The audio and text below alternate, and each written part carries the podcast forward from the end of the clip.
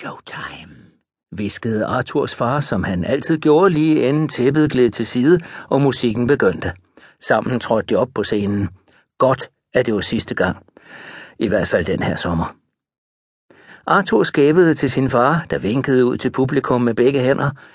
De gule og røde sko var for store, og den venstre havde et gabende hul foran.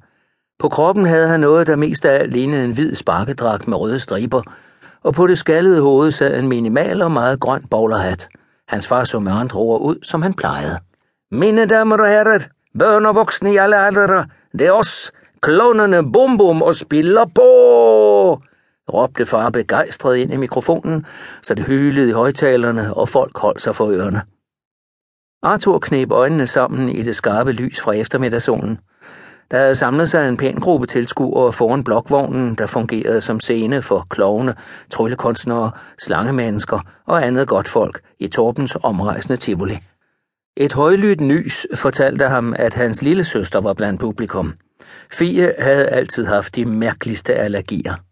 Hun kunne ikke tåle hverken savsmuld, sminke eller popcorn, for bare at nævne nogle stykker, Derfor var hun heller aldrig med, når Arthur og deres far hver sommer rejste rundt i landet og optrådte som klovneparet Bum Bum og på.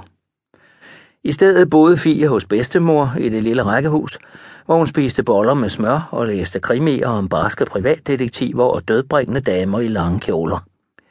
Arthur læste mest tegneserier og så film om superhelte, men han ville give hele sin samling væk for bare en sommer og få lov til at blive hos bedstemor i stedet for at bo i cirkusvognen. Atju. Fies andet nys rev Arthur ud af dagdrømmene. Det var tid at komme i gang med showet. Arthur satte sig op på sin ethjulede cykel og kørte i cirkler på blokvognen, mens han jonglerede med fire bolde. Og bagefter prøvede Arthur og hans far at slå et bord op, der hele tiden faldt sammen på de underligste måder. Så var det stolens tur, den var lige så umulig som bordet, og jo mere Bumbum og Spil op på forsøgte at samarbejde, jo mere blev de viklet ind i stolen, bordet og hinanden. Første del af nummeret sluttede med, at Arthur lod, som om han faldt over sine egne ben og tabte en flødeskomslagkage lige i hovedet på sin far. Børnene grinede højt, mens Bum Bum jagtede spil op og rundt på scenen. De voksne klappede. Og nu, til slut, stor, stor nummer, sagde Arthurs far med den overdrevne cirkusstemme, han altid brugte, når han var Bum Bum. Men vi har brug for hjælp fortsatte han. Er der modig dreng eller pige, der vil hjælpe Bumbo med med stor, stor nummer?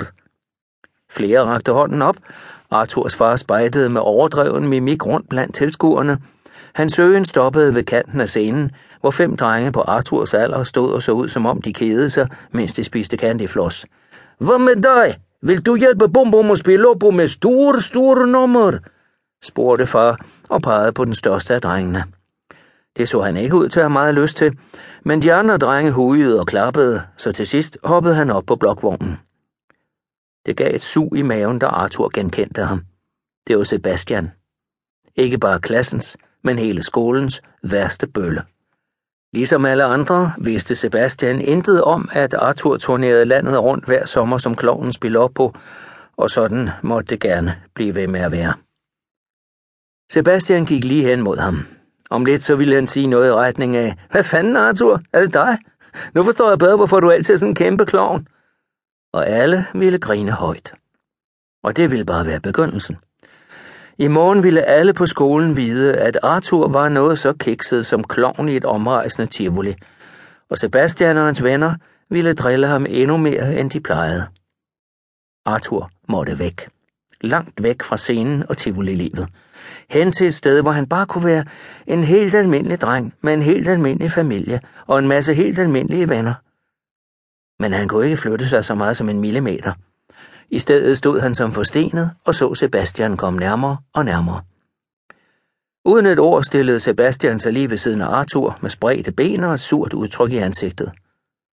Arthur lukkede øjnene, ventede på det udbrud fra Sebastian, men intet skete. Efter et par sekunder åbnede han det ene øje og drejede hovedet mod Sebastian. Hvad glor du på? vrissede Sebastian, uden at vise det mindste tegn på genkendelse. Arthur åbnede munden for at sige noget, men i det samme råbte hans far, skal vi ikke give modig dreng en stor, stor hånd? Og mens folk klappede, gik det